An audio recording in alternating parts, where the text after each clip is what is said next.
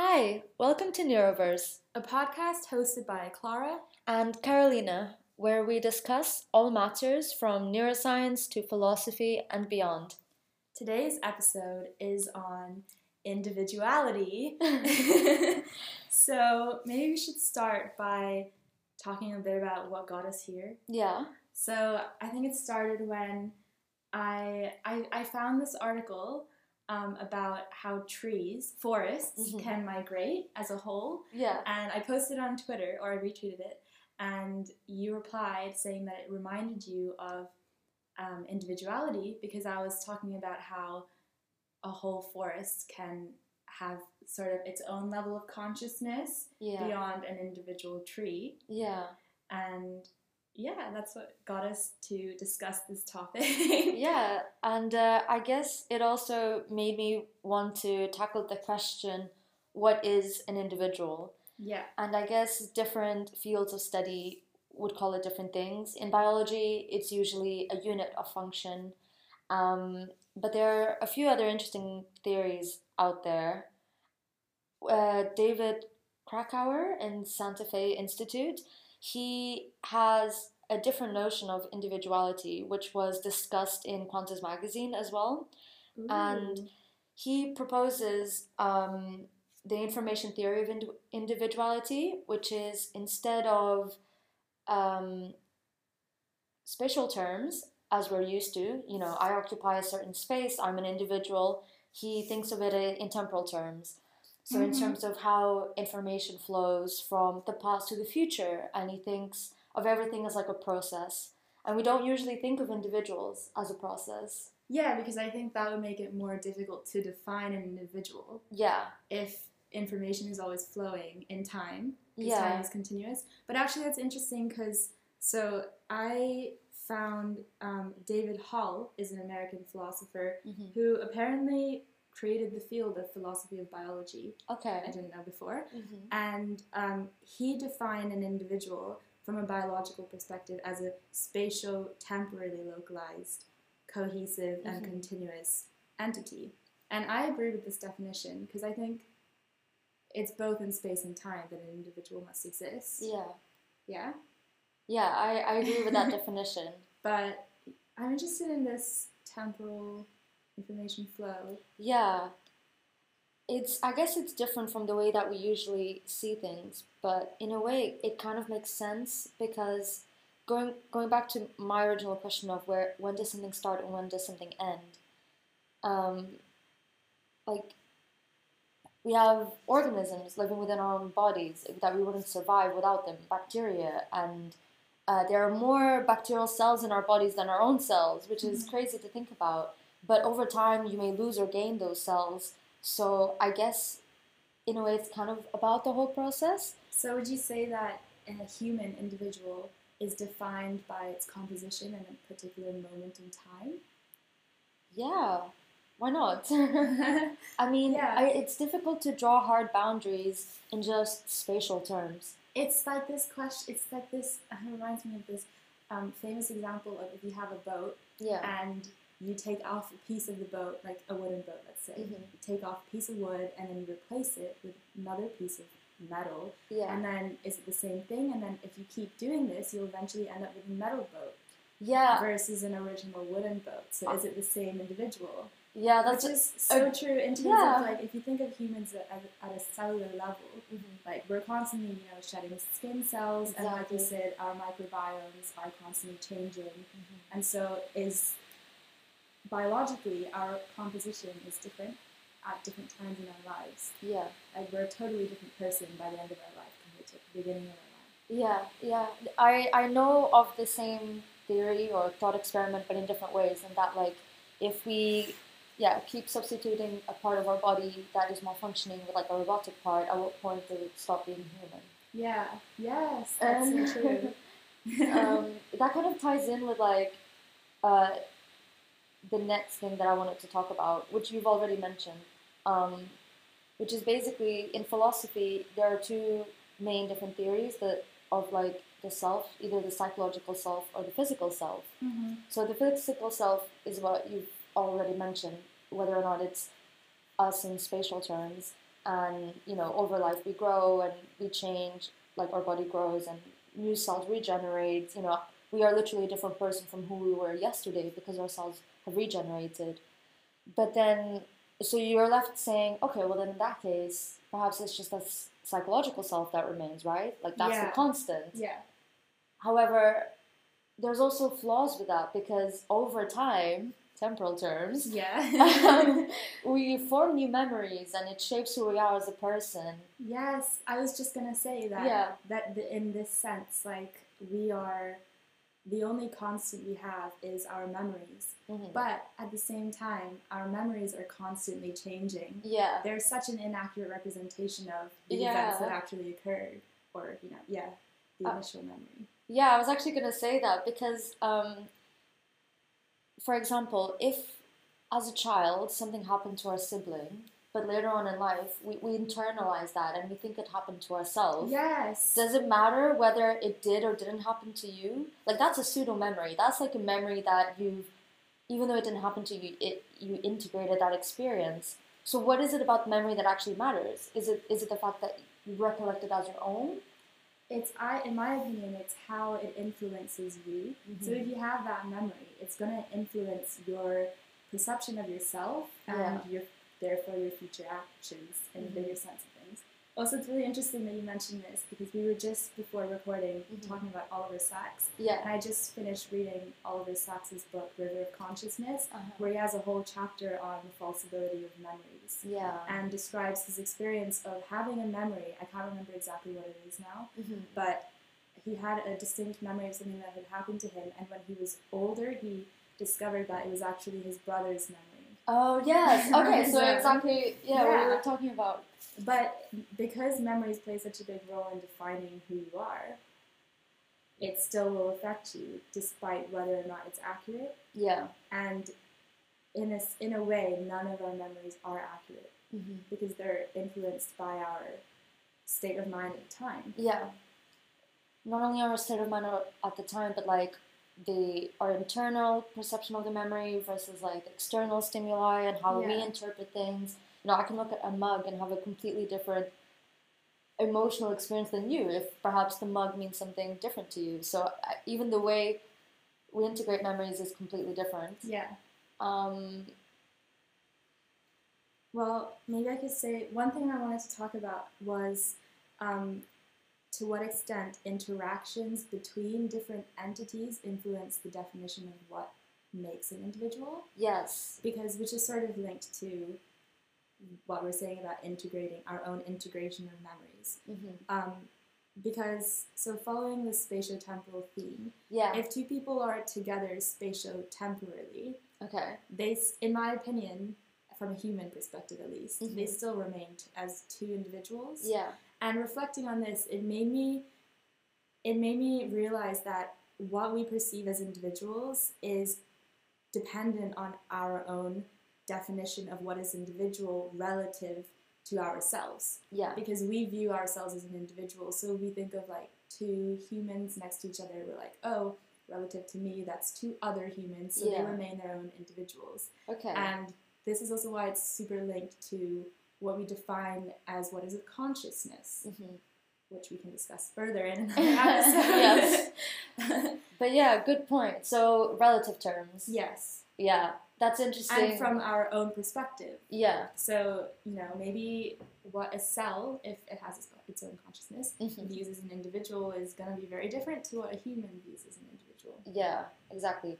Oh, that's very interesting because so if a cell recognize let's say that they are conscious and that they recognize other cells and Yeah. that they consider them different individuals, then us as the human body they would not consider us as the individual.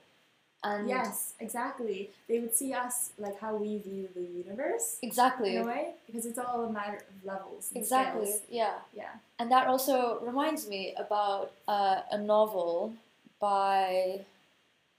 It's called Solaris, and it's Yes. by Um, Um, um, Russian. yes, what's his name? Ah, Stanislav, and um, he basically talks about how the planet can be considered as an individual And it really stretches our imaginations because he also talks about the ocean potentially being sentient. And we, as humans, I guess we limit ourselves in what we may or may not consider an individual, again, because of our relative perspective on life. Yes. But why not? Why isn't the ocean an individual or even a, a, a sentient being, quote unquote? Because it contains so much life in it. It's a whole ecosystem. Yes, and this brings us back to the original point of what brought us to this topic, which was. I do think that it is possible to view a forest as Mhm. sort of an individual um, because it perf- it ultimately well maybe I have more of a biological sort of functional perspective Mhm. because I love viewing things by their function. I think it's a very interesting way to look at things sometimes and a forest carries out like an important function as an ecosystem Yeah. as a whole. And I mean, you can also extend that to like whole communities. I think humans have issues, especially in modern times, Mhm. viewing communities as, As like their community as an individual Yeah. beyond themselves. yeah. I mean, I guess it's this Western idea of individuality, yeah. um, individualism, I mean, rather than co- communi- What is the word? Communal? Commu- communitarianism? Communism.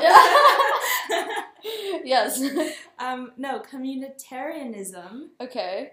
is actually the philosophy that emphasizes connections between the individual and the community. Mhm. And it's based on the belief that a person's social identity and personality are largely molded by its relationship with the community. Yes. Which I obviously agree with. Mhm. but um, it's very difficult to like i think human thought is kind of especially in the west moving away from this as we Mhm. view our worlds from such a like myself perspective you know Yeah, that is true. But then democracy still kind of operates under that principle. You know, it's the majority Yeah. that wins the elections. You know, and I guess that you can consider that as one individual. yeah Like one party represents several people, and and that one party, I guess, is the individual speaking for. yeah Yeah. yeah. Um, going back to what you said about the trees and how the way that they function could be interpreted as an individual, um, that's interesting because it also, I think, ties in with mushrooms. i knew you were going to say that and I- fungi. I was just thinking mycelium networks. Yes. Yeah. Yes, because they bind together the forest. Yes. so mycelium networks um, are They're, I mean, I don't really know. How yeah, to they're these they're networks. of fungi underground that in which electrical signals apparently pass between the trees to Yeah. as a form of communication. Yeah, and so it helps in a way. It helps us see plants in a in a way that we've never seen them before. And Paul Stamets describes it very beautifully in his Netflix documentary "Fantastic Fungi," Mm-hmm. where he talks about how if a mother tree is in connection with her offspring um, uh, through these mycelium networks, it can tell when it when it's deprived from nutrients or when it's doing well, and through this, it's able to communicate um, with other plants in their surroundings. And we'd never think that trees would quote unquote communicate. Yeah, Um, I think it's it's um, amazing. Yeah. I'm just so fascinated by that concept, and also as a neuroscientist, I just love the connections that it has with how the brain works. yeah, neural networks. Yes, neural networks, and the fact that they're also passed. They're obviously bi. I think there are biochemical signals being passed underground. Like they Yes. can send nutrients to other plants if they if other plants need it, and if they have an excess in that Mm-hmm. sort of way. But uh, they can also send electrical signals, Yeah. which I don't know That's much about, but it's insane. Yeah. Yeah. Um, and this it also ties into um, David Attenborough's uh, new documentary Green Planet, where in the first episode he talks about this specific mushroom called Leucoagaricus, um, which is able to quote unquote communicate with ants. And this ant species is called Atta cephalotes. And it does this by sending specific chemicals to the ants that allow them to know which leaves the fungi wants to eat.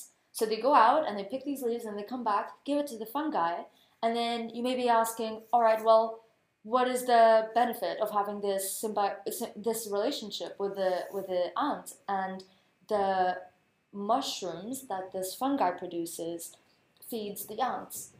So it's this incredible symbiotic Yes. relationship, Yes. and that goes back to the question of what is an individual in a symbiotic relationship. Can you consider those as two separate individuals, or would it be one individual? Because without the other, they would not survive. Yes. So And this this is similar to that if we saw two humans together, or like if we saw if we thought of a human and then the community that it lives in, like it, a human cannot easily survive without a community. community. Exactly. I was thinking that. yeah, or beyond its human community, like you know the planet Earth that we Yes, live on, the exactly. food that we eat, We're all food that dependent that is so on each important. other. Yes, like you know, we wouldn't survive without the nutrients that we receive Mhm. from our food, and so how can we separate ourselves so easily from what we consume Yeah. and what we live in and live on? Yeah, like it's a whole ecosystem, and I guess if one thing dies out, it, it has like such a catastrophic effect on all of the other quote unquote individuals, you know? Um, but yeah, symbiotic relationships, viruses, like, Yes, viruses is a really good example. Like yeah, it depends on a host. yeah, exactly. So, but I guess in some cases, some individuals, it's more clear how they depend on how its survival depends on others, Mhm. like a virus, symbiotic relationship. But humans, I guess maybe it's not as an ex- in an extreme case, you know, uh, Yeah. as an extreme of a case. For example, I was thinking of viruses and how, like, you know, COVID 19 didn't really exist until relatively recently. Yeah. And now it thrives in existence because of humans. Yes. Oh, and apparently some other animals too. yeah.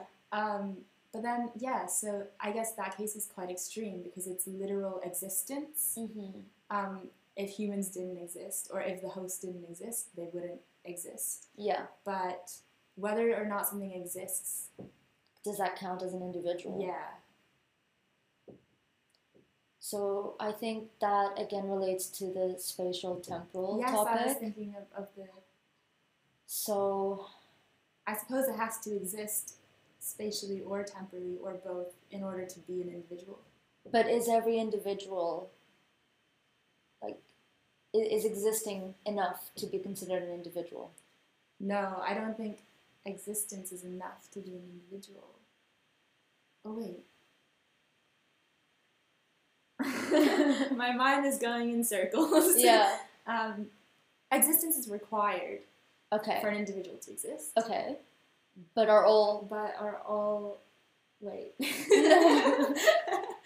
is all existing things Are- individuals? yes, this, yes, this is the question. Um, well, that is the question I suppose we've been discussing. Yeah. I guess things like I don't know, wind could that wouldn't be considered an, an individual. Mm, It's more Or an electron. or an electron. Yes. I had in my notes: is an electron an individual? yes. I would argue not. Why would I argue not? I don't know.